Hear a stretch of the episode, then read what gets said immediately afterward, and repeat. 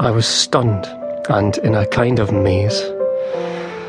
I had company engaged to sup with us, and as it might have appeared a vain affectation to forbid their coming, I received them and behaved with much ease and said nothing of the dismal news. I did not shed tears. I was not tenderly affected. My feeling was just one large expanse of stupor. In the evening, I read two accounts of Dr. Johnson's death in the Public Advertiser and the London Chronicle and I had a letter from my bookseller, Mr. Dilly, in the true spirit of the trade. Could you, dear sir, have an octavo volume of 400 pages of Dr. Johnson's conversations ready by February? You might be the editor of all Dr. Johnson's works and write his life. I am now uneasy to think that there will be considerable expectations from me of memoirs of my illustrious friend, but that habits of indolence and dejection of spirit would probably hinder me. Last night I dreamt that I was with my much respected friend Dr. Johnson.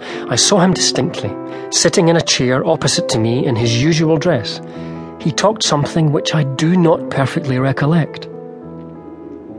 My library is not in such order as I could have wished. Why not? I'm worried because death approaches. Oh. It is an awful thing to die.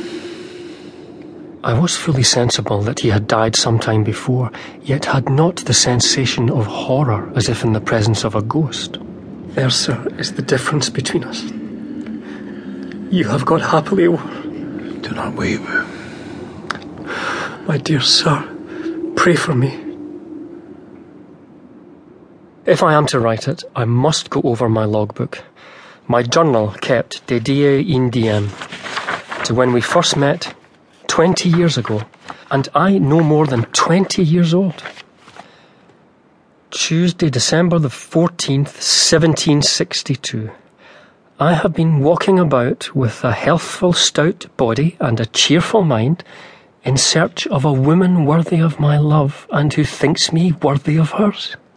I had forgot this. In this view, I have now called several times for a handsome actress of Covent Garden, Louisa.